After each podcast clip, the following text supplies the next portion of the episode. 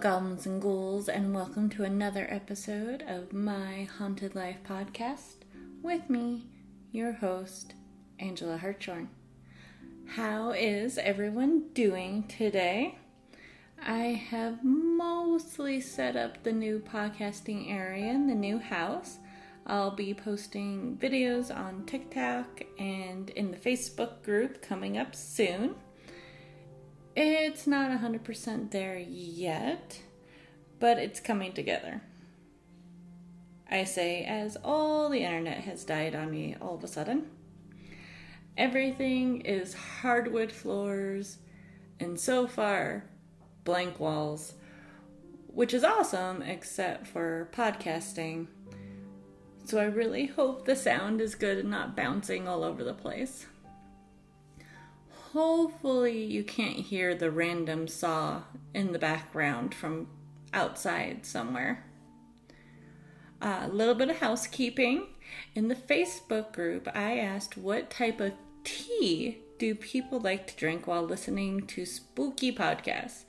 So now I'm asking you all as well to make sure everybody gets a say.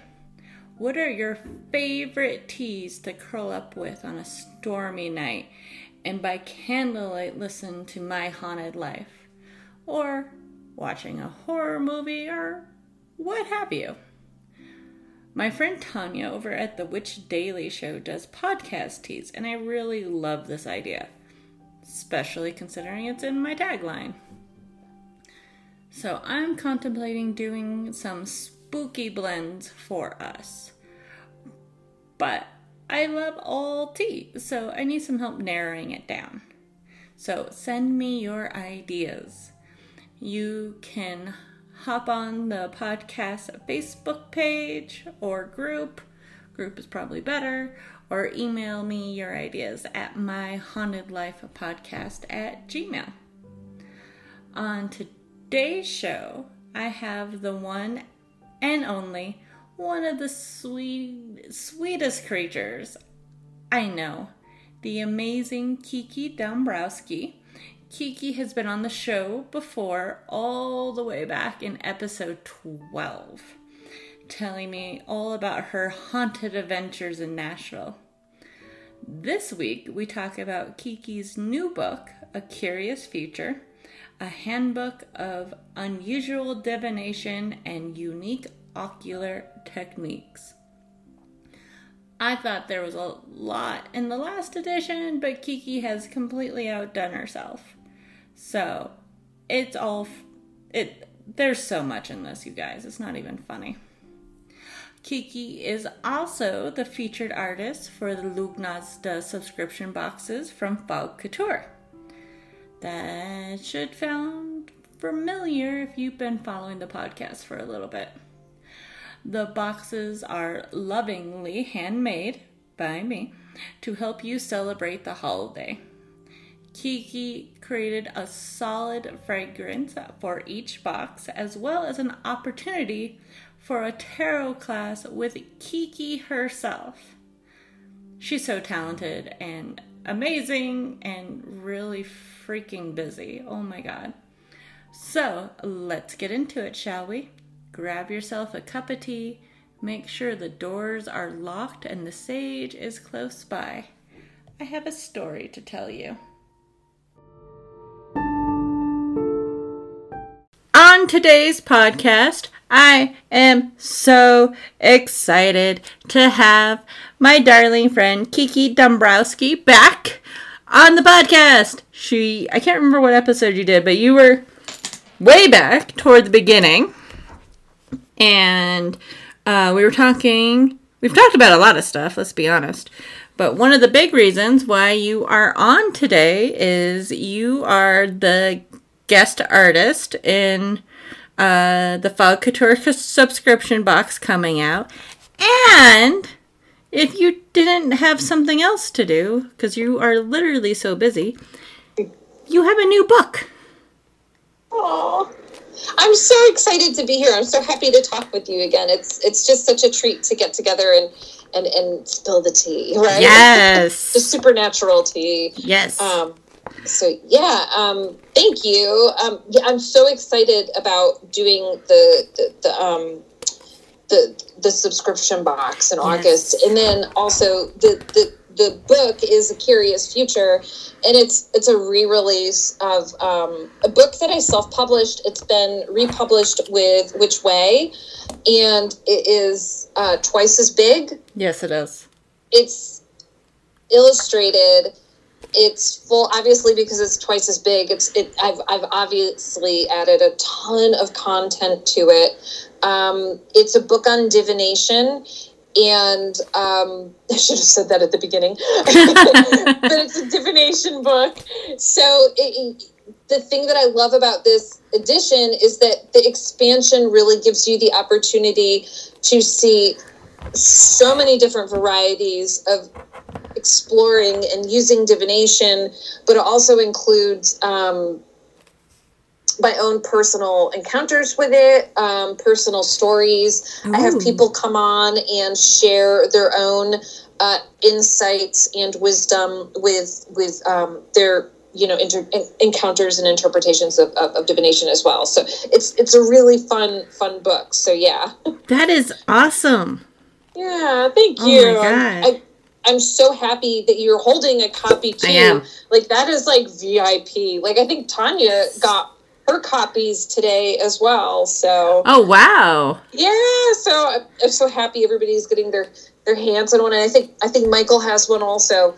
So um, they're finally arriving, and then um, as we record this, the book is available on Amazon for pre-order, and it gets officially released on July 13th. Yes. We're coming up quick on that. Oh Very my god. Yes. I'm not sure what date the subscription box is coming out. I'm gonna have to look that up. I should know that. um. Oh my god. So real quick, I want to knock out subscription stuff first. So, because we're gonna talk so much divination, you guys. There's so much in this book. I just have notes written to ask questions. S- It's gonna be insane. We're gonna learn stuff today. Um. So for the subscription box, what have you sent to me? They smell amazing.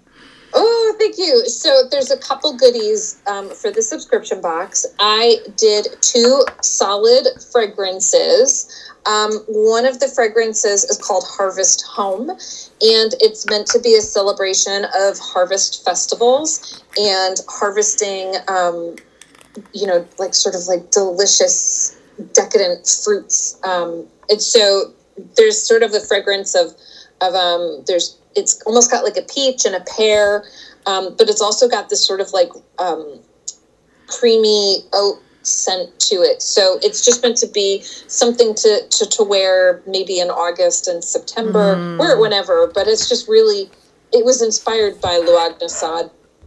Um, and the other fragrance is called Hedge Witch. And that is meant to celebrate the herbs and the flowers that um, perhaps lie in liminal space on our own properties. And um, so there's a fragrance, it's more of a floral and an herbal fragrance. Um, there's a smell of lilac in there. Um, but the thing that I think is really fun about that solid fragrance is that there's actually wormwood essential oil. Yes. So, um, yeah, it, it was just a lot of fun to put those together. I really like solid fragrances. Um, I find that people enjoy using them because they're a little bit more, um, I don't know, like they're, they're just, they're easier to carry around. They're easier to use. You can smell them. Uh, they last for a super long time. So um, those are pretty generous sizes. Yeah, no, they're huge. That's that's like a that's a good size. Um, it's what is it like two ounces of, of solid fragrance oil? Two, four, something. It's it's a lot. I think it's two, but don't quote I me. You could bring it in your travel carry on. I know Yes, that. that's the important thing. Oh my god, Um, and they smell amazing. I, I can't decide which one's my favorite because I'm like I, each time I smell one, I'm like okay, this one's my favorite, and then I smell the other one, I'm like no, this one's my favorite. it was i'm so glad you like them it was it, i love working with essential oils and fragrance oils and um, really had a lot of fun putting those together um, and within each of the little goodie bags that that subscribers will get there's a little card in there um, Yes. there's two cards one is like my calling card so like if you need to reach out to me my info is on there like you'll find like my email and whatever i think i have my phone number on there please just text message I don't pick up the phone. Like I pick up the phone from my mom. you are braver than I. I never put my phone number on anything, but it's fine. People need people tend to text message. So I, unless you're my mom or my dad or my sister or my boyfriend, the best thing you could do is send a text message. But I'd prefer you send an email. That's on there too. Um, so the other thing that's in there too is. Um, if you send me an email, you could sign up for a free divination seminar I'm getting. And so this is meant to be just like a day where we get together and we just talk about divination. It's meant to go along with uh, the contents of a curious future. You know, I, I'm thinking it will probably be a good hour and a half, maybe two hours of just talking about different different divination. uh, Um, and that's free to people. All they need to do is just send me an email that says, please sign me up, and I'll just send them the Zoom invite. that's amazing. Oh my god. Yay! Happy subscription box, everybody! Yes. one. Oh my god. And I had to look it up because I was like, well, the podcast comes out. So the book comes out which day? Wait, July 13th is the official date of release, but you can go ahead and pre-order it now, and you can get it not only on Amazon, but like you could get it on like Barnes and Noble and Target and um, other large. I'll just say other, you know, book retailers. Yes. That makes sense. So, yeah. So I looked. The podcast comes out July 15th. Perfect. And the boxes go on sale July 16th. oh my god, perfect timing. Perfect. Perfect, Perfect. timing. So that's really exciting. Oh my god.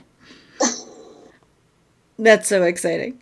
I'm so excited. I'm I'm so excited for you. It's like uh, if people remember the first podcast you were on, uh, we were talking about how I think we were talking about. I think it's on the podcast and not just us talking before, uh, even though we talked an hour and a half before we actually started recording. Yeah. Um, but in that podcast, we were discussing you walking on the beach in Georgia trying to find seashells to do seashell divination for the book.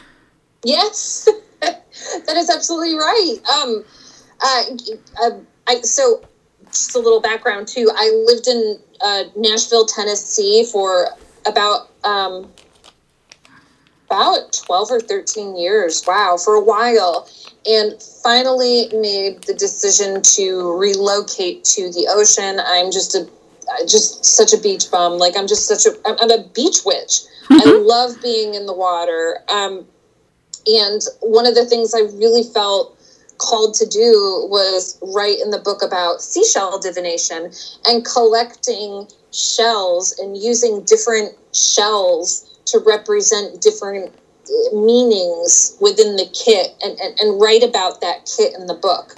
Um, and, and I think that that's something that people could do whether they live on the coast or they live inland. Um, and, and, and just touching them then could kind of bring you back to that Mother Ocean energy. Um, the, the shells just are so powerful to me. Um, you know, perhaps people would also liken it to getting a, a bone kit or a bone and trinket kit. Yeah. Um, you know, maybe maybe you just have a trinket kit and you just want to use one or two seashells. But I'm just one of those people that's just such a beachcomber. Like I just want to walk up and down the, the coast and like look for every single pretty shell.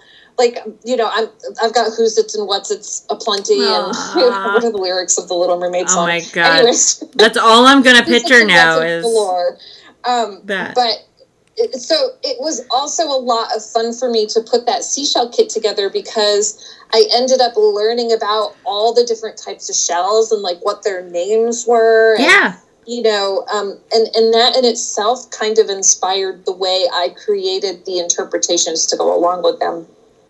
And so for readers, hopefully when they read the seashell bit, they they say, "Wow, you know, I want to make a kit that's similar to this," or "This is really inspiring. I'm going to take this and do my own thing." Mm-hmm. And really, I hope that's how people feel when they read the book in general, and any you know chapter or type of divination uh, that they open it and go, "You know what? I, I'm going to follow this to a T and see how it works." Or if you prefer, you know, I'm going to use this as step one and, and just find the path that works best for me.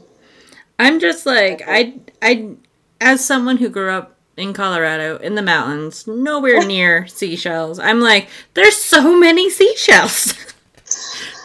Yeah. Oh my you know, God. tons. I, I learned so much about different shells. I think my favorite are called olive shells. They're, you know, kind of conical looking, Mhm. but they're really, really sturdy. Like I describe them as these like sturdy um, cylindrical shells.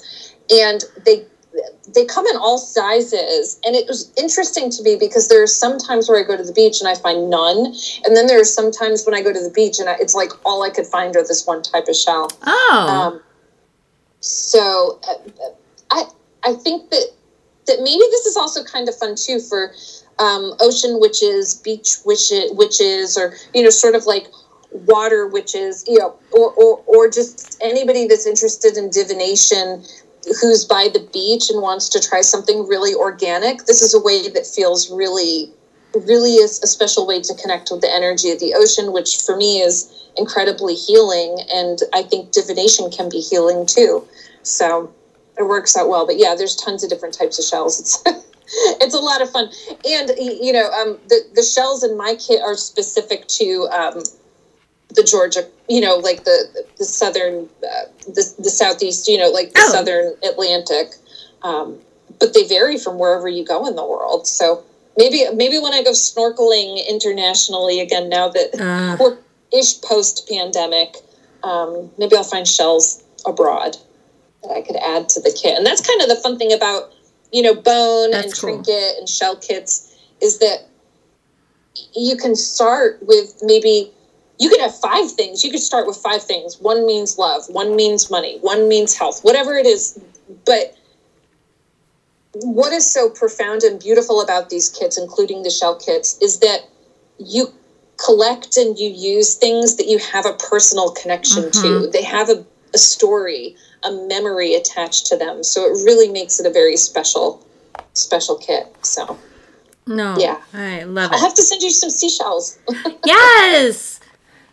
I still have the ones you sent me from the first time. They Oh. they live on my altar now because they're not allowed. They're like they're my kiki shells. I need to find now. I'm not, now I'm like I need to go through the book and figure out which shells you sent me yes, and maybe could put them in my bone too. kit. Yeah, that would be fun. I'm gonna do that. Oh my god.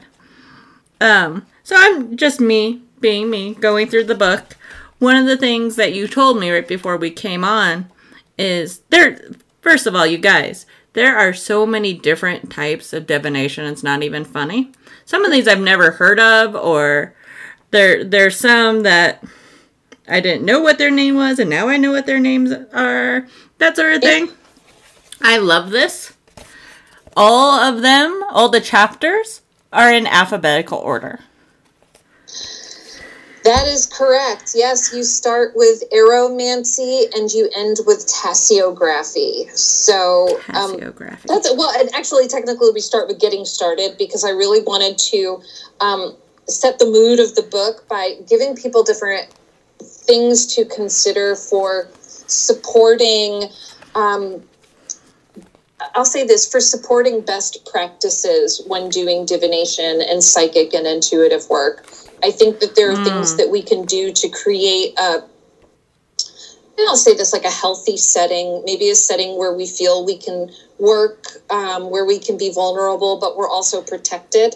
Um, and then this chapter also goes into different techniques for um, enhancing your psychic abilities, whether it's, you know, doing meditation uh, or making a psychic tea. There's even like a crystal grid. Like I even like came up with a crystal grid to, to build if you wanted to. So we start with that, but but yeah, you're right. You know, um, the, the divination book itself it, it covers some very common things. So we do talk about cartomancy. So you're going to read a little. We're going to have a little look at um, you know tarot and oracle and lenormand and and you know i talk about astrology a little bit but then there's also like interesting things in here like like um how to read auras. Um yeah that i opened that first i was like whoa. Yeah and i'm really i'm really into food divination and forest divination. Literally oh, just yeah, opened food. to food divination. Yeah. So so i think I, I guess my point is is is yes you can you can explore and and and look at this book as like an invitation. This is an invitation to divination, which I love because that's also a rhyme. it's so fun. Um, it's that's good. it's this invitation to divination. Like it, it's a gateway book. It's meant to encourage you and welcome you into all different types of divination. Whether you want to go with those things that a lot of people talk about all the time, aka astrology or mm-hmm. tarot, or if you want to try something totally different, like seashells or divination with food or working with dice. You know, there's just we cover. I try and cover as much as possible.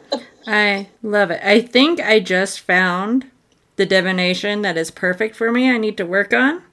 Ooh, what is it? Tr- tri- triomancy. Is that Tiromancy the cheese? Yes. I love it. I have found my form, you guys. Oh yes, oh my god. Tiro Tiromancy. Um, the divination of cheese. Um, people, and I think it's really interesting too. I mean, I think if you're creative enough, or you just you just want to try, you can make a divination out of anything. And I think Fair. that cheese divination is a great example of that. Um, and so in the middle in, in the Middle Ages, people would either like interpret the shape of holes in cheese um, but there are also people that would like let cheese mold and then they would interpret the way the mold grew. I'm like i don't want to waste a good cheese. Yeah. That that's initially my feeling. So um it, yeah that that's a fun one. Um and then for you know for vegans there's also divination with with apples. And believe it or yes. not there's a, a, woman who lives i believe in england and she calls herself an asparamancer. I hope i said that right. She divines with asparagus. Yes! How fun is that? So she takes like a whole bundle of asparagus stalks and throws them. And so that's considered like casting of lots. So she's casting the asparagus stalks and interpreting the shapes that the stalks make when they are on the ground. That is, I, I'm like, that's so good for you. That is wonderful. Oh my god, that is wonderful. oh my god. I'm I'm highly amused by that now. I'm like asparagus and cheese. I got this. So I just went through the book real quick and I was like, okay, we're a haunted podcast. I know Kiki. She likes her spooky stuff. There has to be, you know, more spiritually inclined things in here. And of course, there are. I mean, technically, any kind of divination, you're kind of working with spirit and that sort of thing. Not not saying that. Don't email me. But I had to go look for some classic ones. And because the chapters are alphabetical, I'm going to go with the theme of the book and stay alphabetical. so, first one, this is one that I I did like a séance virtually with some of my girlfriends. We we t- tried it. We were trying automatic writing. Ah. And it was I don't know. I don't know. I, I had some people that had great things. Um, explain automatic writing to me. I will. Okay, so automatic writing is said to be writing where your hand is almost influenced by spirit. Um, some, and this is interesting. I'm going to say this too some people say the automatic writing it's like you just don't do anything you don't move your hand you just allow it's almost like the pen becomes the planchette and the blank page becomes the spirit board. Um, people might email me about that interpretation as well. So I'll also say, you know, because I know that some people have, you know, have strong, strong opinions about spirit boards, and rightly so. Um, but what I'm trying to say by kind of giving that that sort of uh, analogy, I guess, is that automatic writing is meant to allow spirit to come through your handwriting, and so a very traditional practice, and I think one that I explain in the book is uh, people will take, uh, you know, a blank piece of paper, and it could be a big piece of blank paper, and they just hold the pen, and maybe they aren't even paying attention to the paper, and they just allow the pen to move. Um, I don't know if everybody uses that technique.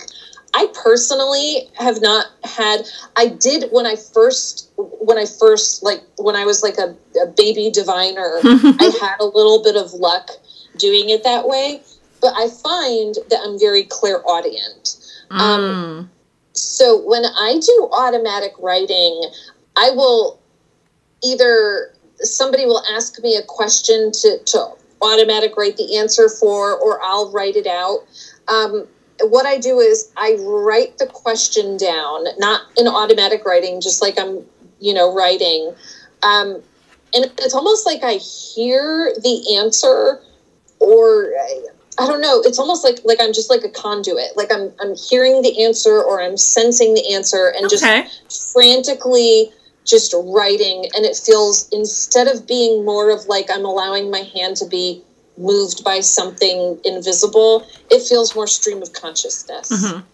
Um, so that's how I how I have used automatic writing personally. Um, some people have a lot of luck with it. Some people not so much. Um, I think it's a really interesting activity.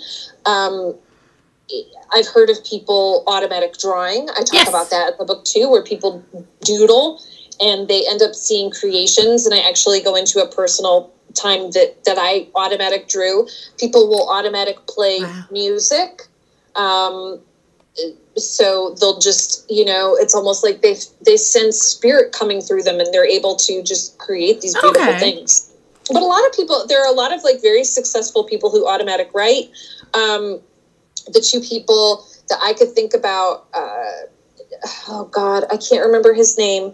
I can't remember the author's name but he wrote conversations with god. It's a little bit of an older book so i don't know where it kind of fits into uh, 2021 but it's also a very powerful and very uh, motivating book for many people. So um, he used automatic writing to sort of get very metaphysical reflections through divinity. But more in, along the line of your podcast, um, Cindy Kaza is the medium on Holzer Files. Yes, I'm like, I know that name. Why do I know that name? Yes. Yes. That- fabulous, fabulous Cindy. She automatic writes um, on on Holzer files, so she'll go into and, and you could. The only reason I know is because I watched the show. So if you watch, you could see her in different locations, and she'll have a pad and paper and just be, you know, writing out her experience in the different locations. So, Huh. Um, Yeah. Because I thought of another one when you said drawing. There, it was a husband and wife couple, and one of them is psychic, and the other one does the automatic drawing. drawing. Yeah. Yeah. Yeah. Okay. And um, of course, I can't remember their names now because it just popped into my head. But they've been on like every ghost hunting show, and she'll just sit there and be like, she'll just sit there in the corner doing her own thing, and then her husband's out doing, you know, whatever else, and she randomly just shows up with like a drawing of a spirit. That is so cool. I I and I I'm gonna have to look that up. I mean, and, and I've heard that before too. All the way from like supernatural world to like super new age, where people, you know, are like, I'm going to draw your spirit guide. I'm going to draw your, Oh, you know, your guardian angel. Um, but then you also hear about people, yeah, drawing ghosts and, um, I mean, even think about it like with kid. I, I don't think it's automatic drawing, but it makes me think about when kids are like they draw pictures of the ghosts that they see in their room. Oh yeah. or their imaginary friends. I think that's a very interesting thing. Wow, what a gift. What a Ugh. totally cool gift. yeah, I'm like, yeah, I, I think it's kind of spiffy, and it's weird because to me, the spirits she draws, draws, draws, um, are, I don't know what it is, but they almost look cartoonish. Like there's there's something like they're realistic, but they look animated. If that makes sense, it's really interesting. I'm gonna find her. I'm gonna send her to you. then it makes you wonder like the essence of that spirit just ends up in that 2D image and it but it still has life in it. I just love that. It it's really cool. I'll show. I'll, I'll, I I'll Google. I promise. She's up to cool stuff. because I know during our our virtual little thing we did, um, a friend had a, the spirit coming through over and over and over, and she's like, "Well, show yourself. I want to see you," kind of thing, Oh. and nothing really happened. And then she's like, "Oh." I can draw him, and so she Oh. and it she did she did the thing and i don't know if she would like me to say her name so i'm not going to just in case. But yeah she drew him out and it was just one of those we watched her her eyes were closed and she just kind of sat there letting the pen do what it wanted and she picked it up and was like lost it because there was sure enough a face very clearly amazing. I, isn't it's so amazing to think that if we're open to it and we're you know doing our best practices, there's there's opportunity to have that very vivid communication. no i Yeah. i'm gonna Wow. I'm gonna see if she'll share it with you because I have a feeling she would. Yeah. Please, and I'll, I could I could keep it private too. I'd, I'd love to see it. Um, with the automatic writing, is it just is it a channeling thing? Like the spirit comes through you, or is it the spirit just messing with the pencil while you hold it? Is it Ooh, Is that's it- a good question. is it maybe situation? maybe one or the other, or maybe both. okay? I, I maybe it just depends on the situation. Okay. I, I, you know, and I even think about the way that I experience it. Maybe that feels like more of a uh, a clairaudience channeled energy, where I'm, we're, you know, to to use a really overused um, term. I, I receive a download, and I have to like furiously, like quickly write it out, and I feel very moved to to, to write. Ah. So, but then, for example, your friend who had this experience, or the you know maybe Cindy or or that couple that's that's drawing those psychic pictures, maybe it's more of that you know planchette esque experience. Ooh, say that word three times fast. Plan Planchette esque. No, that was good. Yeah, that's so. So I wonder. It could. It, perhaps it just varies on the diviner. Hmm. That that would be a fun one, I think, to experiment with for sure. Yeah. And, and everybody has the ability to use divination. So it's just determining, you know, what divination am I most drawn to and that I feel most compatible with and that works best for what I am trying to, what, the, the type of information that I'm trying to receive. No, that totally makes sense because I personally was never a tarot card reader. I tried. I feel like every baby witch tries. Uh, I got really good at a certain uh, oracle card deck because it was all animals, so I was good at that. But uh, bones, bone readings are what clicked for me. And I have a running tally. I'm up to s- making seven people cry now with the information I give them.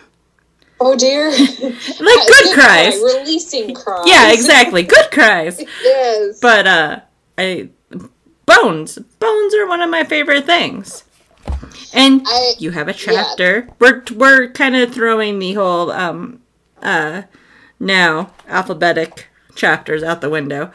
But uh bones. How do you explain bone divination? Cuz I always have a hard time explaining it well. Well, I I will do the very very best that I can to explain it because it is a very, very extensive form of divination, and one that I'm really excited to see um, receive a revival. Like, I feel like I went to, um, by the way, um, I need to talk to you because you need to come to Pagan Unity Festival with Tanya mm. and I next year. Mm, okay.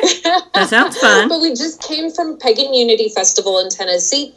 Um, and there were a couple wonderful uh, divination specialists, readers there who had bone and trinket kits. Um, so people have been divining with bones for a really long time all over the place. Um, you know, I think of of, of um, you know ugh, I'm trying to like sometimes some of the information is like I'm like I know it's on a page in here, but um, it's, sometimes it's not right in the forefront of my mind.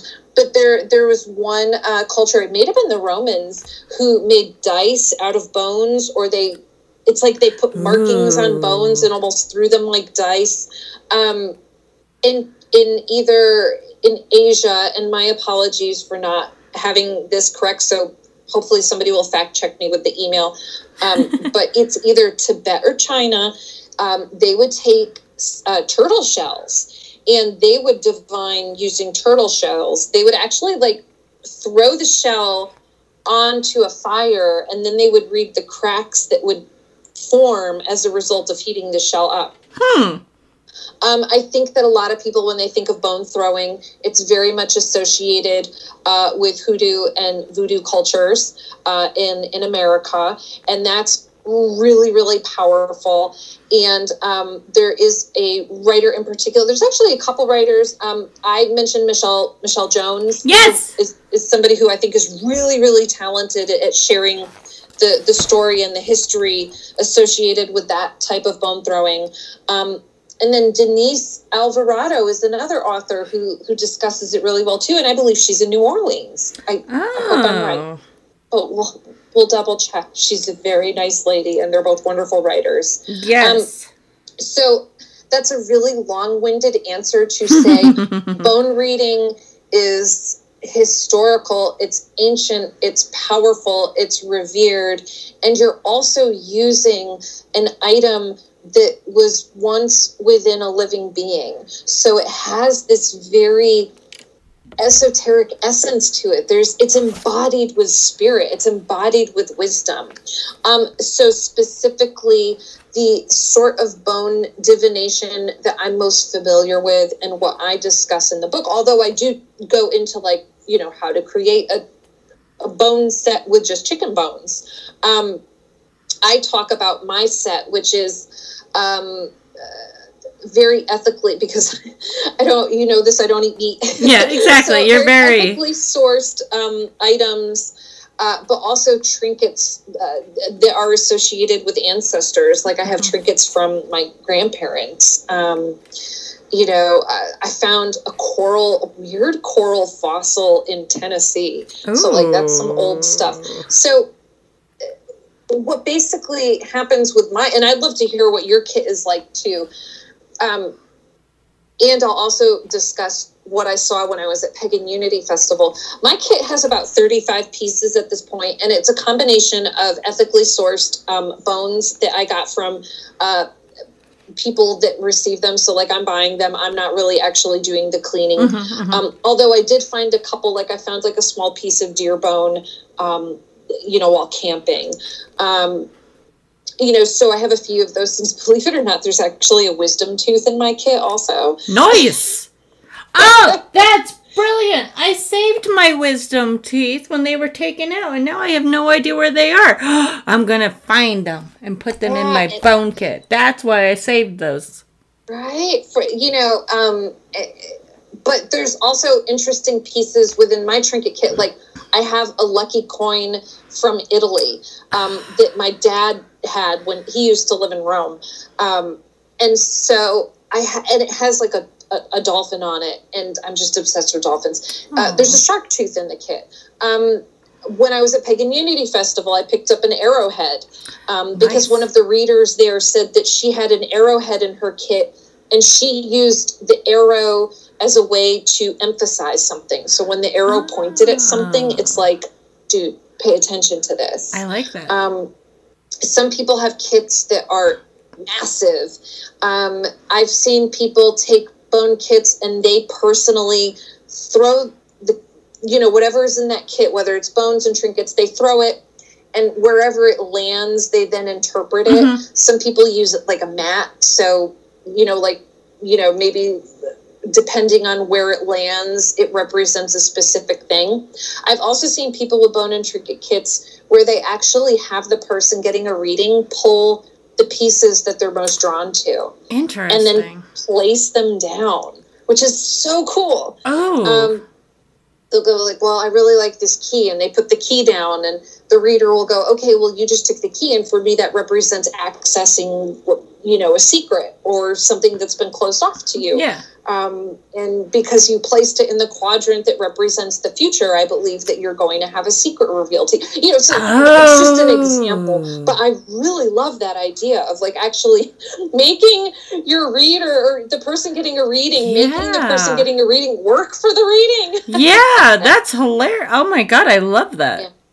And, and really quite I, I mean technically you could do that with any any kit couldn't Oh, yeah, you? you could do that with anything you could do that with with with with tarot you could do that with, although I, I don't know if many tarot readers would i'm i'm a real traditionalist when it comes to tarot but you could do that with um, crystals with bones with trinkets um, have them throwing the dice having them you know they sip the teacup and the tea leaves are in their cup Mhm. so it makes sense that they would pick stuff out Huh. so I don't know. I hope that that's that's kind of an extensive, love that, chatty way of discussing bone No. and trinket divination. I love it. But I feel I feel like bone and trinket divination is extensive and chatty. Mhm. There's so many different ways of doing that, and I just highly recommend that if people are interested in it, just really having a reverence for the cultures that celebrate Yes. using that is really valuable, but also having a real reverence and a special place in your heart for the pieces that you utilize for your own kit.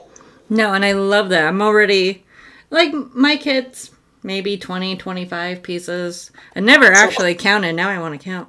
But I'm like there's I'm just, you know, just going through your your book with other ideas of things. I'm I'm sorry. I'm I can't get over the wisdom tooth. That's freaking brilliant. Um but that that sort of thing and I love it. There, yeah, there's so much in here. I'm very excited to go through and check out. And we don't have time for that on the podcast, dang it. But um, yeah, no, we're definitely. I'm definitely gonna go through that chapter like crazy. Uh, going back to completely screwing up alphabetical order. Uh, another one you brought up because we were, you know, talking about spooky one, spooky in quotation marks, uh, is crying. Oh, scrying. Yes. Oh, it's so funny. Like, I heard you say crying, and I was like, wow, crying would be a really heavy divination. And, we're, we won't do that one today. We'll do scrying. That would be awful. Yes, scry, scrying. Get that S in there. it might be interesting, like, like how many tears fall in divining like if you Oh. shed like five tears it means this and then if you you know have five tears out of this eye and what anyways we could you can make divination out of anything right oh, oh my god, we're going down a rabbit hole, and I'm so for this. I'm like the way it goes down your cheek, yes and is it the corner of your eye? one Yes. But what if one Oh. falls on your chest? Like, what what could the divination of that be too? You know, Oh man. are you a are you a a wiper? Do you get a runny? Like all that stuff. Like you could really, really, and that's why divination is so cool. And I think that that, that really, my hope is that people, when they read about it, they start to realize, wow, I can find something that will work for me, and I mm-hmm. can get creative and work with what I love, know, and and I'll find something. But, anyways, going back to scrying. So that's with an S. Yes, with an S. Crying will be in the third edition. Yeah. Oh my gosh. Um, no pressure. I- I'll be crying when I have to get to that one because it will probably be a bajillion pages long. Um, so, scrying is considered the art of gazing.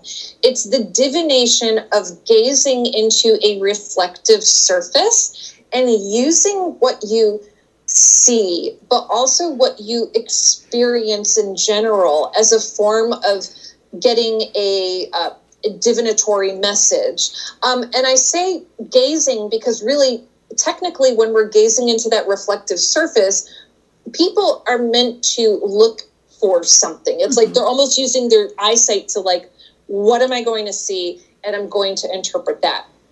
But what I really want to encourage people to know, to believe, and to enjoy when experimenting with scrying is that maybe you don't see anything, but maybe you hear something. Maybe you mm. feel something. Maybe you just chill out for five minutes. And that in itself is a wonderful exercise um, to just relax and stare into space. But when we think of scrying, I think that the, the most uh, popular image that, that people will understand scrying by is when we see people like gazing into a crystal ball. Yes. That's scrying. um, John Dee, who was an astrologer for, uh, I can't remember who. Was Maybe he Elizabeth the second? Yay! Okay. It was an Elizabeth, wasn't it? Yes. So, so we'll say like um, 1400s, 1300s, 1500s England. I'm looking at the book. I'm like, it just says John Dee. well, the cool thing about him is that as a result of his scrying, and I really wish I knew more about him. He's somebody that like I really need to like have a sit down talk with maybe through automatic oh, writing and scrying all at the same time, right? There you go, because um, that's a but, whole rabbit hole right there. Oh my god! When you do John and, and D. Re- when if you do mm-hmm. some John Dee research, let me know. I'll have you on the podcast again because that that's a rabbit hole. I yeah, it's been a while. And there are a lot of people that uh, have more occult leanings and esoteric leanings who are really, really knowledgeable about him. So um, I, I, I can't wait to dig into that. But yeah. he was a scryer, he was an astrologer, and through scrying, he was able to receive the Enochian alphabet, and that is uh, supposed to be connected to sort of like divine and angelic work. So I think it's interesting. I mean, I don't think that he saw everything, he probably felt and heard things as well. Mm-hmm. So, anyways, the crystal ball is the traditional scrying surface, but people also scry in darkened mirrors. Like yes. if you go into like new age shops and witch shops, you'll see like um, obsidian uh, black mm. glass mirrors, mm-hmm. and people use that as a scrying surface. And people also scry into natural surfaces as well. So even scrying into a body of water, um, scrying uh, I, it's so funny because I'm in Connecticut, but I had a very powerful scrying session um, by gazing into the Connecticut River, uh, which mm. is a very, mm. very powerful body of water. So, for anybody that works with Spirit of Place, like please visit Connecticut. Oh my god! I mean, I, I'd be like a, a great. I'd, I'd, love to promote Connecticut tourism for spooky people. Um, but uh, people also scry with uh, flame. So like they'll they'll gaze into like yes. light of a candle or even like like the the burning embers of a fire. So it doesn't necessarily just need to be the crystal ball, but it's just a surface in which you sort of soften soften your focus and your vision and you just kind of like stare almost like you stare beyond the surface and you just allow it to i don't know sometimes stuff takes shape sometimes uh, it's interesting sometimes people will talk about seeing different color mists come through like you know reflective surfaces like mirrors and then they interpret the color of the mist they see. Um, yeah so i think it's really incredible. I wonder too if you scry in haunted this is something that's interesting. What if mm. you were to scry into a mirror in a haunted house what would you see like do you see bloody mary? I don't know. Like like do you what if you scried into a mirror in a haunted house and you with the intention of i want to experience a historical moment that took place a memorable time in this space. Oh man, I just got goosebumps because my my brain, being me, went to Myrtle's plantation, down in um, Francisville, Louisiana, and it's incredibly haunted, famously haunted. But one of the first things when you walk into the front doors is this giant mirror. Oh wow. Yeah. yeah. And it's old. It's like lead lined. It it it's like original to the house. It's a it's huge. It's it's probably like six by seven feet tall. It's huge. It's absolutely huge. But they say there there's one where there's um handprints on it. And it looks like, you know, fingerprints pushing through, but they think Whoa. that's possibly from when they got the mirror redone and it was just damaged. Uh, but it's constantly there's people are seeing spirits in the mirror. I mean, that makes sense to me. I mean, it's just such a liminal place to look into a mirror, especially when you have two mirrors facing each other and you mm-hmm. kind of get like that infinity loop of uh, reflections. I don't like um, those.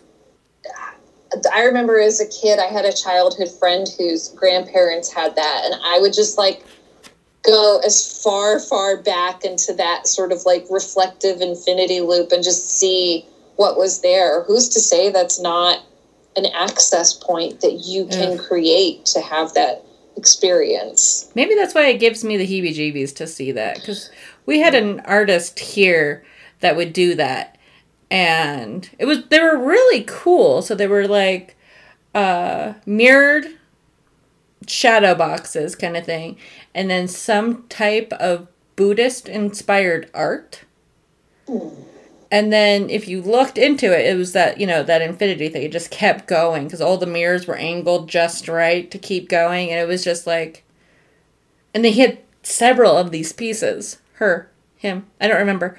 I feel bad. Uh, I don't remember their name either. But it creeped me out. Like I did not like going in the room or in the gallery that had those that those pieces. Like they were really cool, and everybody wanted me to come check. I'm like, no, something about that I don't like. I mean, like mirrors traditionally, like when somebody dies in the house, you're supposed to cover the mirror so they don't get stuck. Oh, geez, that's an interesting. Yeah, that's an old Victorian one. Wow. Yeah, you know, who's to say that you're not I mean, you're distorting reality, right? Mm-hmm. I mean, mm-hmm. like, like it even makes me think of like a fun house when you have like those funny mirrors that, uh, that change the way you uh. perceive the world around you and yourself. So, very interesting. I think the mirror is a very curious, curious, curious ah. tool for divination. to see a curious future, perhaps. ah, that's fun. That's interesting. Yeah, I'm gonna have to think about that mirror more. I, I love the idea of scrying, but I just I love the idea of like what happens when we use a mirror in a place that we already know is you know imbued with some mm-hmm. sort of supernature or yes. magic or energy or can we enhance the magical energy of a space by putting mirrors a certain way. And then there's people too, like even think of like um, the way people set up houses. Like they say that, you know, if you, you can set up mirrors to sort of like protect the home and deflect spirits from coming in. So I don't know. I, like that. It's a rabbit hole, that's for sure. no, totally a rabbit hole. Um, Interesting. Um so the last one I wanted to save cuz I I know you have feelings about this. uh seances and mediumship. Ah, yes. Yeah, you know, um I I definitely have had the ability to communicate with uh, with folks from the great beyond, but by no means am I a, you know, professional medium that goes out and does, you know, uh, mediumship readings for the public. But I knew enough and I've worked enough with it and I've worked with a paranormal group where I've worked with, with spirit communication that it felt really exciting to have a discussion about it. Um, the thing is this is that I, I you know, I think that people are going to want to do seances and want to have these sort of experiences no matter where they are and my belief is well let's try and at least explain how to do it in a way where you can be thoughtful protective respectful and also give you more resources and more homework to really allow you to feel like you you really know your stuff um, i think that you know obviously well I know your listeners know this, but obviously, mediumship is that communication with um, the, the, the spirits mm-hmm. of, of, of people who have passed over. But I think mediumship, maybe we could also look at it as spirits in general. Um, what if we're what if mediumship also includes having, you know, communication with spirit of place or ancestors who protect or are guardianship uh, guardians to a, a sacred place or a certain spot in the world. Um, but seances in general are said to be uh, when a group of people come together and they try and invite the spirit of somebody into um, into the circle of uh, and, and to communicate with them. And with the medium present, usually mediums either channel the spirit. So uh, you'll hear people where they actually like it's like they let the spirit talk through them or they become almost like translators where they interact with the spirit psychically and translate whatever messages need to be communicated with those who are listening. Um, so I have a really wonderful friend, and she's actually featured in the book. Her name is Susie Kerr Wright. She does mediumship, and um, she's like studied in England. She's studied all sorts of cool, you know, studied with like really, really cool professionals um, with mediumship. But she'll speak with a group of people and somebody will come through and she starts describing what they look like um, and then conveys the message. So it's almost like she, it's like she sees something or she'll hear snippets of information. So she's having those clairvoyant and clairaudient interactions psychically with uh, spirit sometimes with seances, people really want to have sort of that physical encounter, that actual paranormal experience, that interaction. And you'll hear of people um, in a seance, they'll say, they'll actually say, like, if you are present, why don't you knock? Like, mm-hmm. knock on, knock once for yes, knock twice for no, you know, or they'll come up with a situation where they're doing the knocking. Um, some people will use spirit boards. Um, and in the book, you will see two varying opinions yes. on, on that because I know that there are people that love them and there are people that hate them. Um, and so I wanted to offer you the opportunity to read about it. But um, some people will use those in seances, and some people will use pendulums or they'll use other forms of divination. Um, I am such a huge fan of Greg and Dana Newkirk. Um, they do the show Hellier and um, are really phenomenal paranormal investigators. And Dana is is just such a, a, joy to watch because she does. Um, there are times and instances where she uses tarot or they're using you know psychic impressions yes. as, as, as a way to um, access more information on whatever investigation they're on um, so i really like the idea of going okay we're going to do a seance but i can also communicate using my bone and trinket kit and my tarot kit or a pendulum or maybe i'm going to close my eyes and i'm going to see something or maybe i'm an automatic writer um, and so, yeah, I, uh, you know, I've been, I've, I've hosted seances. Really? Um, and I really, I, I, remember the one that I recently did.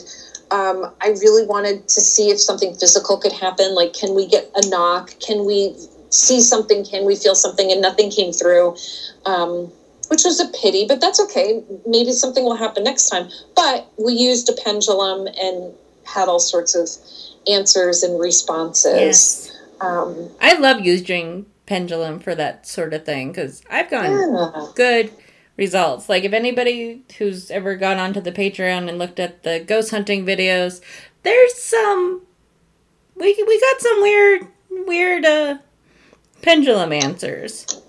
I, yeah, pendulums are really powerful and they they could really connect people to I don't know the psychic world. It's it's it's like a it's a really good gateway tool into Mhm. divination, Yes. and it's gentle.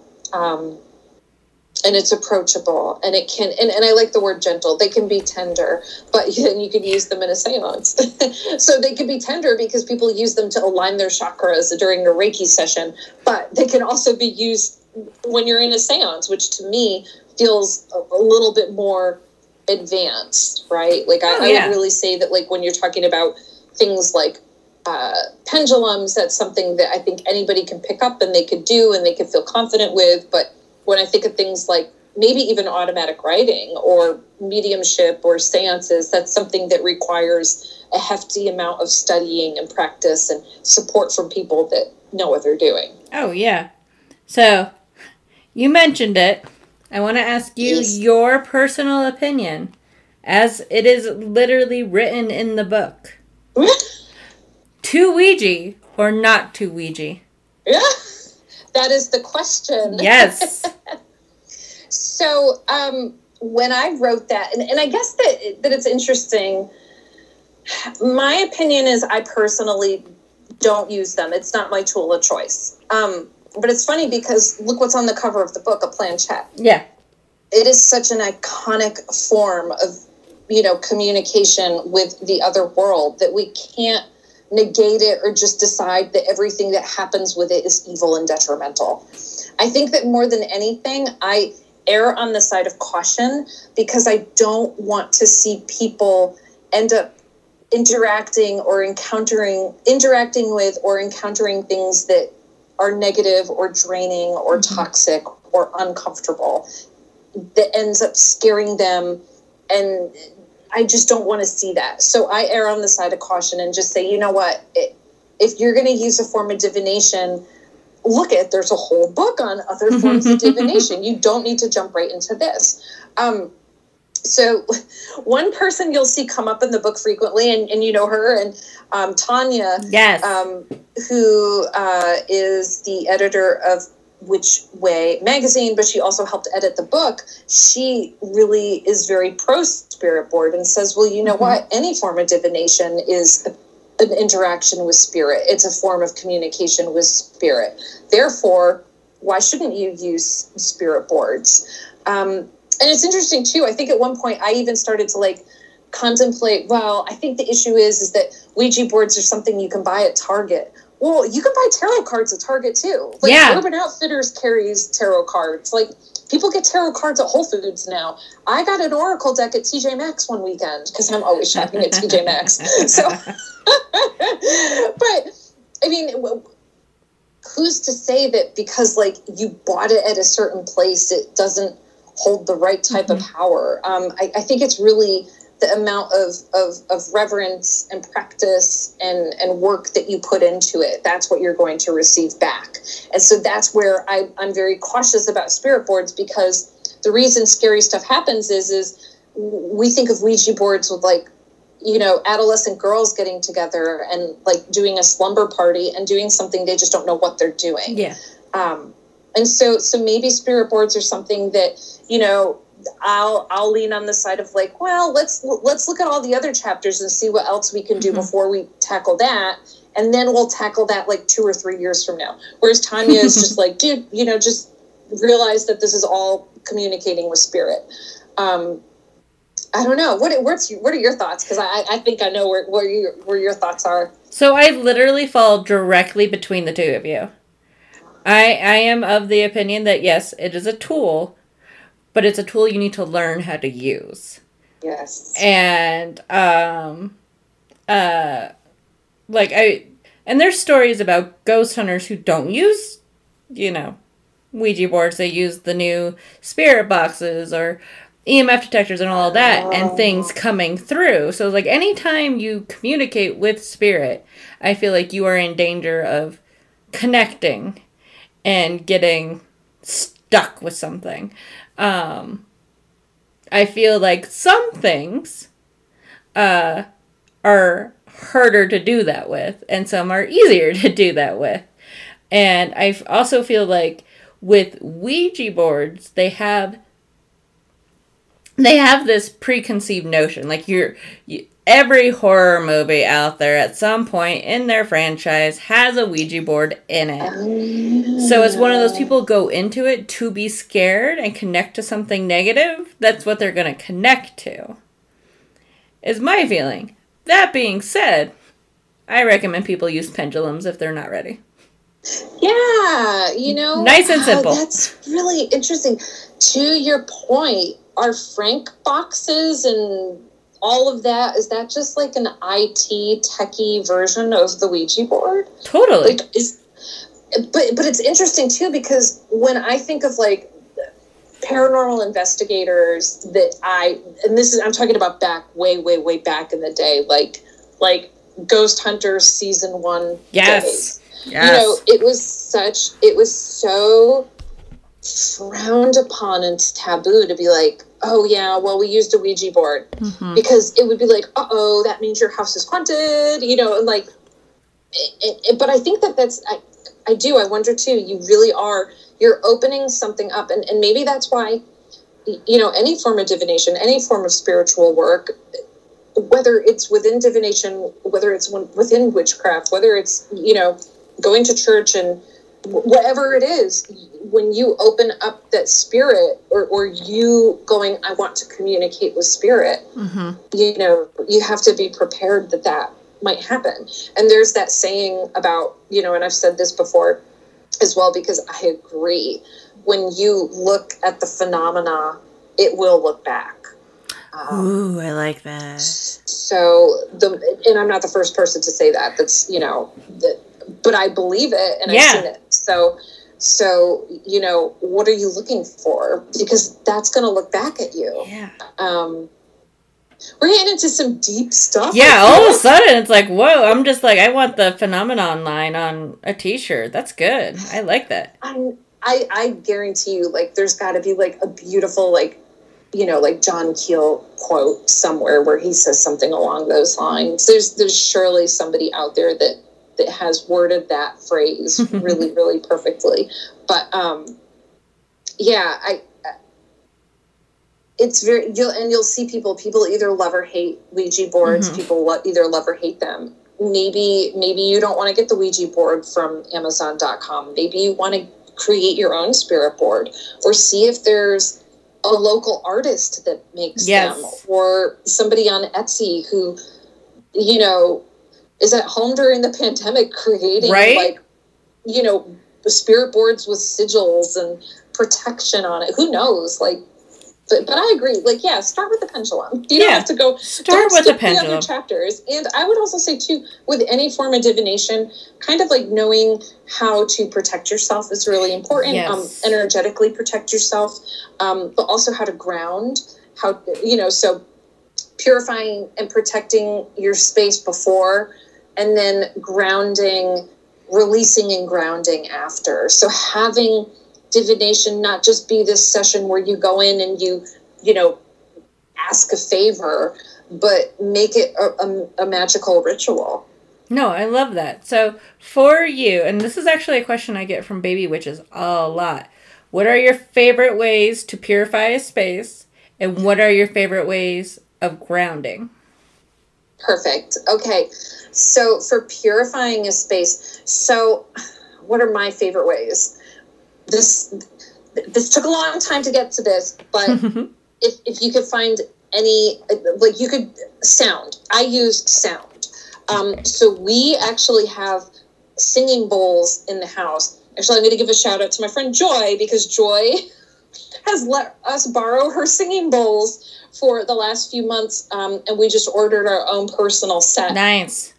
so singing crystal bowls, they're huge and they resonate at different uh, tones, and I feel like that's a really powerful way of purifying the space. It's also a good way to close the space too. Hmm. Um, so you might hear of people when when they're done with a ritual, they clap or they sing or they Oh, drum yeah.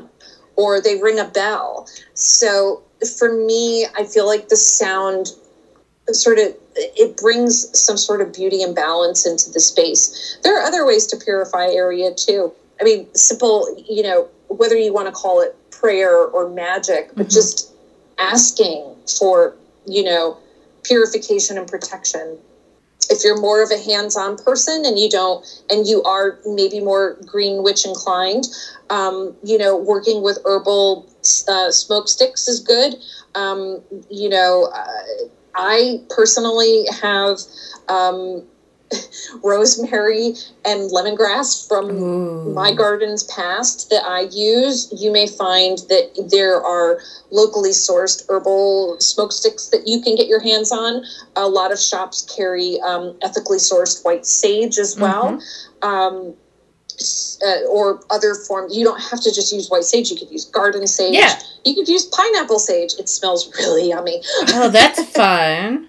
Yeah, um, so that's a very traditional way. Some people will just burn sticks of incense. Some people will set up crystals. Mhm. Uh, selenite for me is a very purifying crystal. It really soothes an area. Um, Himalayan, like you know, those crystal rock Yes. uh, lamps. I have of those are really good for somewhere. purifying as well. I don't know where. So I hope that that was a good list. No, I do want to say grounded- real quick. Sorry to interrupt you. I just want to No, say no. real quick. What is your TikTok? Because there's TikTok that you you'll post TikToks of you doing the singing bowls, and it's the it's odd. It's actually very relaxing when it comes up. I have no idea what my TikTok is. I'm such a geezer. I'm so old. I love you. I literally have a TikTok because um, My new, my because John E. L. Tenney was on TikTok, and I just think he's the best. But he's only posted two things, so now I I'm just happy because I found other friends that have it too. Um, and I follow this comedian who does this auto tune singing. It's really good. Okay, sorry, I found it. Okay. Kiki D three three three. Yeah. And you can also find me on tw- uh, Twitter. That's my Twitter name, also Kiki D three three three. Nice. Yeah, because I'm So like, um, the, the yeah, because when the singing bowls come up, it's weird because you know I'm really bad with the doom scrolling personally. Aren't we all? That's just a. I think that's a pandemic thing too. We're Oh all my just God. like scroll through the pain and the fear. oh, totally. It's like I'll be in the shop and that will come on and I'll just put it down and listen for the thirty seconds or whatever the video is. I'll, I'll do one when I come back. Go back to Savannah Yeah. and post it. Yes, because they're awesome. I highly recommend. oh, Sorry, total sidebar. I wanted to promote that a little bit. Uh, thank you. grounding. What is your favorite grounding? Because I feel like this is so important, and everybody has their own way. Um, it was funny. Uh, a bunch of witches I used to be in a group with didn't under like one of the newer witches asked, you know, how do you guys ground? And it became this giant argument over how to ground. It was Oh weird. wow. I I think grounding can be a personal practice. I think that, and, and I say that we first should define grounding as, for me, what grounding represents is the the person that's practiced, whether it's you know some sort of energetic work or psychic work or magical work. Um, or maybe they're just really empathetic and they work in a toxic place and they just want to ground. What grounding means is reconnecting with planet Earth, recognizing that you are a human having a human experience in a third dimensional reality, and that when we connect to Earth, we can almost with our mind's eye root into Gaia energy and heal and feel anchored onto planet Earth. And it, it's a way for us to just move out of that sort of like swirling vortex of of brilliant and mental and psychic energy and just coming right back to that that tactile fifth, five senses world um i hope that that wasn't too word No, I loved that. I, that, you know, and, maybe other people have a different way of interpreting grounding, but grounding is meant to be sort of a, a way for you to just come back to reality, come back to planet Earth. It's really, that's what it is grounding. Think of, I'm coming back to ground, coming back to planet Earth. And so people have different ways of doing that. You will hear people where they say they ground by walking outside in the grass barefooted. There are people who ground by hugging a tree. Um, there are people who ground by eating. There are people who ground by doing um, root chakra activities. Like um, physical activities. Um, but you can also stretch. You can also uh, lay in, uh, is it Shavasana? I hope I said that correctly. Shavasana. The Oh, corpse pose. corpse pose. Yoga. Yes. And you just lay down and you just really feel your body connecting with the ground. Mhm. Um, I have, and I think I I think it's in the book. But if it isn't, then your podcasters will get some bonus Ooh. content, or your podcast listeners. Um, third edition. I I close my eyes and I plant my feet firmly and flat on the ground, and I envision my almost like my spine, like anchoring deep, deep, deep into the earth and like clinging into the earth. And sometimes in my mind's eye, I'll even visualize like roots growing out from the bottom of my feet and just like just growing down into like the core of the earth and just really it, it's a way for you to just anchor into earth Mhm. and so that's a simple visualization but i mean it, i also think too of like poor harry potter when he saw the dementors and then he just ate chocolate and felt better so maybe there's something to just eating and having a feast. It, it, it's interesting too because you know a lot of magical groups and and the group that I personally celebrated uh, the holidays with. Um, we would have ritual and then we would go eat. We would have a huge Ooh. feast, and so there's something about uh, eating. And, and you know, it doesn't mean that you have to like chow down and like eat like three bags of chips, but I mean like maybe there's something powerful that you want to eat, like a healthy kale salad, or I Oh. don't know, a couple slices of pizza. I don't know, chocolate. Yeah, the, the, so I guess that what I'm trying to share with you is that grounding can be a personal activity, Mhm. but just think of it as a way for you to connect with Earth. Um, yeah. Do you have a special one? A special activity? I, I was always one of the ones going out into the dirt, pushing the energy out of your body, kind of thing, all the excess stuff. If there there was a reason not to do that, I have giant, giant. Because I'm in Colorado, quartz is everywhere. Oh, that's kind of cool. Yeah, and and I think everybody's actually packed at the moment, but uh, huge quartz and granite pieces that you just find them everywhere. Um, I do not take them at, off of national forest land because that is illegal. I want to make that point right now before. I get emails. But um, no, it's like big giant quartz and just same thing. Push that energy back into the quartz and just sit there quietly and hold my quartz like it's my sweet little baby kitten that's here. Oh, and, and maybe even communicating with animals. I think animals are really good at helping us ground too. Mhm. Um, you know, when we have animal energy around us, they're very, I think they're incredibly aware of things that we maybe do not sense as clearly as they do. Oh yeah. Um, and I think they're healing allies. Like, I'm so thankful for my cats. I feel like they bring so much protection and wisdom into my world. So I think that even interacting with your animals can be a grounding experience. Again, it's tactile. exactly. So we keep we keep discussing tactile activities, which I really love. Um, I will say I was looking at my computer. I don't know if you noticed me like getting like really close to my screen.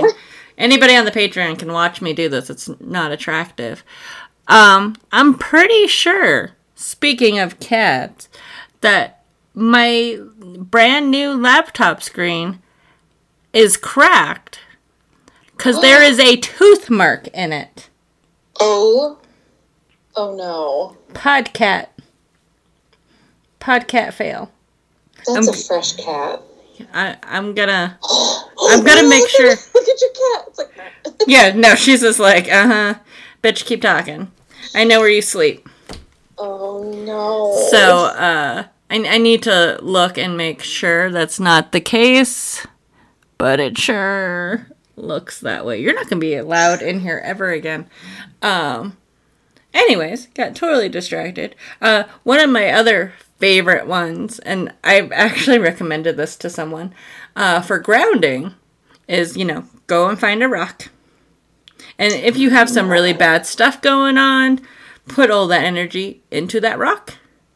And depending on where you are, if you can do it safely, toss that rock away from you as far as you possibly can.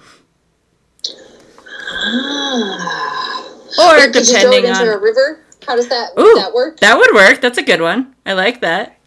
I like with my crystals. I always like you know sun or not sun, uh, moon, the exact opposite. Uh, you know, charge them when I remember, or they get a nice little bath, that kind of thing. Right now, I don't even know where they are, so Oh. There are some really good grounding crystals as well. So, you know, we could talk about crystals that are said to activate our psychic abilities and our intuitive abilities. There are also said to be crystals that specifically support in grounding and, Hmm. you know, sort of protecting us and earthing us and bringing us back to that earth energy. Um, and I know that in 2021, it's kind of interesting. I love this too. I love that there are people now that are just like, you know, have an interaction with each of the stone and determine what that stone's energy is based on what you believe. But there's also so many books out there that will tell you, like, this stone equals this, this stone equals that. So do what's best for you. Mhm. But one of the stones that I think of as really incredibly grounding is called hematite. And it's that shiny, it's almost like a silvery, like a very, very dark, metallic, black silver oh stone. yeah, yeah, yeah. This is one of Jordan's favorites. Yeah, and it's said to absorb negative energy. So like even if like you work in a negative environment or you're feeling really unhappy, like hematite is something that's good to hold on to because it's said to absorb that that unfun feeling. You know, it's said to be very protective. I wonder too if even something that may be grounding would be like working with a piece of petrified wood um, or Oh. a fossil. Oh, that would make sense. Oh, so I love that. you know but, but i know that there are specific crystals like you can find a book on it that, that if you wanted to and i think that i list a few um, in the book um, that are grounding because i talk about grounding in the book too Oh, I didn't know that. That worked out well then. Yeah it's all in that beginning oh maybe i didn't Perfect. I didn't list any, but but I think that hematite would be a good one. I think that working with petrified wood would be a really good grounding stone. Um, and and I wonder too, what would what would it be like if you work with a stone that you find that's very very common in your area? You know, like a very familiar. You know, like like this is the the foundation of the world around me. So I'm going to hold a piece of this stone because it will help ground me. Know, just food for thought. I love that though. And there's just so much. There's so much in the book. I I highly recommend anybody go find it. Uh, totally random thing that uh, I didn't know this was in the book, but Kiki had to let me know that the podcast is totally mentioned in the end. Which makes me yeah, happy. you know, I, I, and this is one reason why I'm so thankful for, um, for Tanya and and for Witch Way, because they really allow for me to just speak from my heart, Mm-hmm. um, and that's really important to me. And so, I have an appendix in the back of the book just labeled favorite things. it's almost like it's like my my Oprah esque moment where I just list um, the resource. So there's a huge resource section, by the way, where depending on what form of divination you're most interested in, you could go to the back and find a you know a list of books to go to to help you in your pursuit of really deepening your understanding of that specific form of divination. But if you just want to know some of the people and the creative work that's out there that I love, and those people that I love, you can look at Appendix 5, Oh my god. They, where I talk about, yeah, where I talk about my friends with podcasts. And um, wow.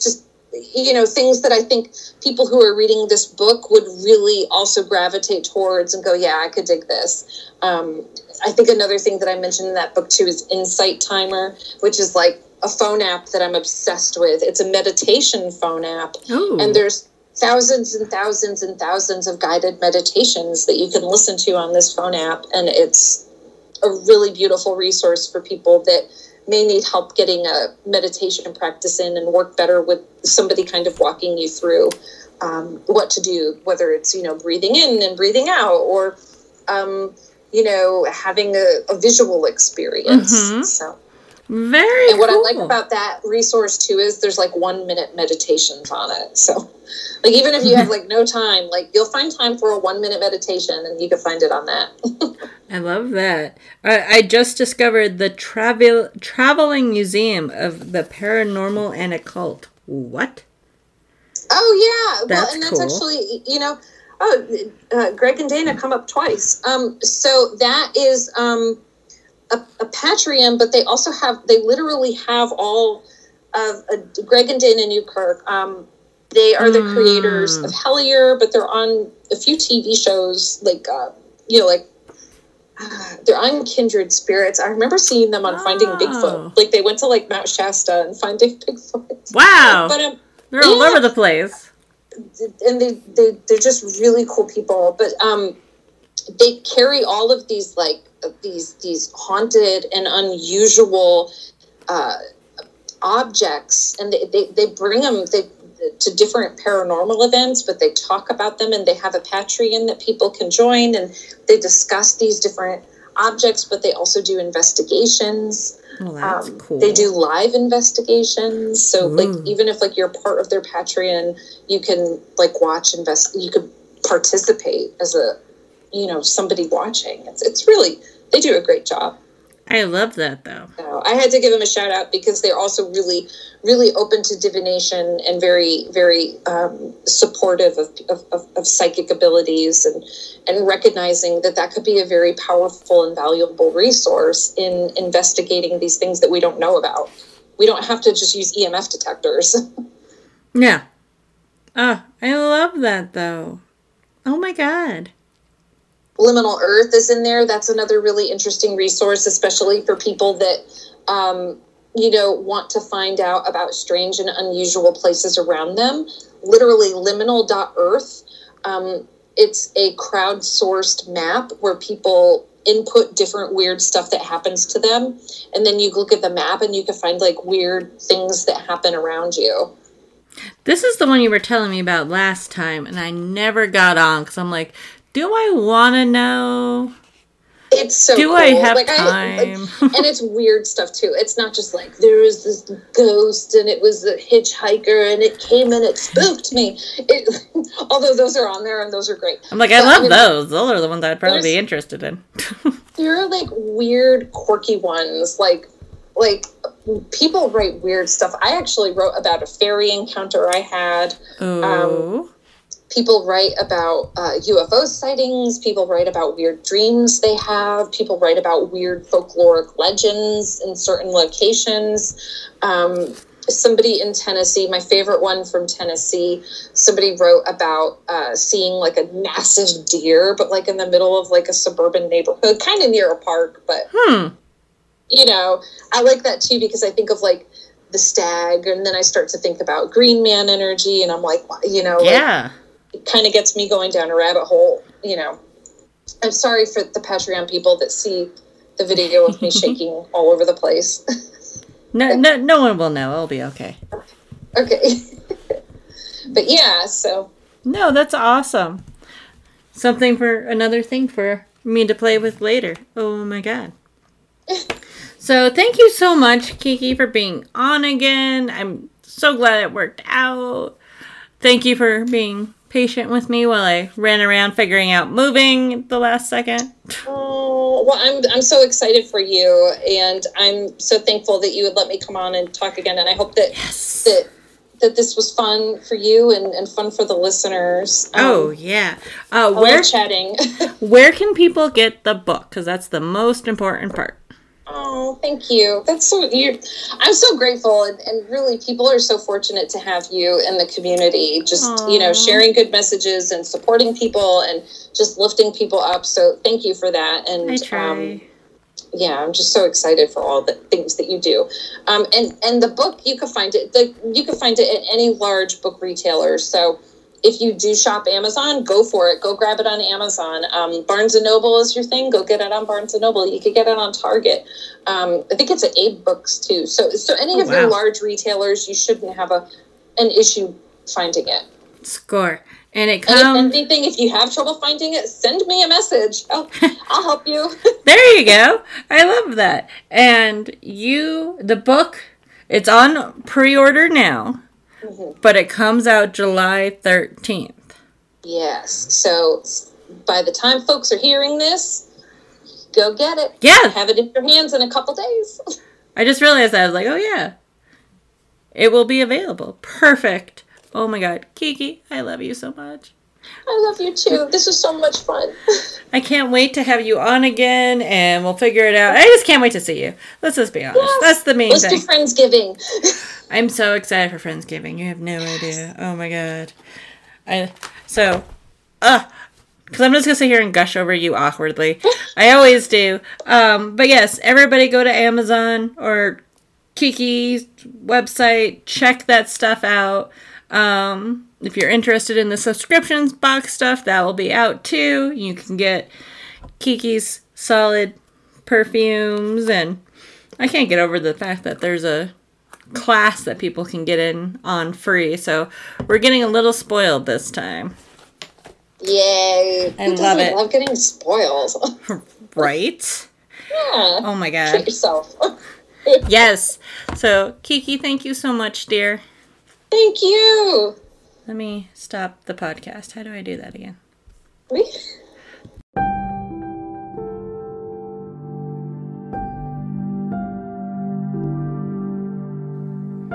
A big thank you to the amazing Kiki Dombrowski for being on the podcast today. You can find her at kikidombrowski.com and basically all over social media. You can find the book, A Curious Future, on Amazon and basically everywhere else books are sold. The Fog Couture subscription boxes comes out for pre-sale for subscribers tomorrow. So if you want to subscribe to the website, you can get early access. And to the public next Monday. You can find it at fogcouture.com. If you have a ghost story to share, don't forget to drop me a line at my haunted life podcast at gmail.com. You can also follow my haunted life podcast on Facebook, Instagram, and TikTok. Everything is my haunted life podcast. I try to keep it easy. Don't forget that we also have a Facebook group where we have a lot of fun and you can get early access to fun information like, you know, those teas we were talking about. And make sure you get your favorite on the list. You can also subscribe to the Patreon page for as low as $2 a month. Just, you know, if you like it. And that's it for the show. I'll see you all next week on my Haunted Life podcast. And until then, stay spooky.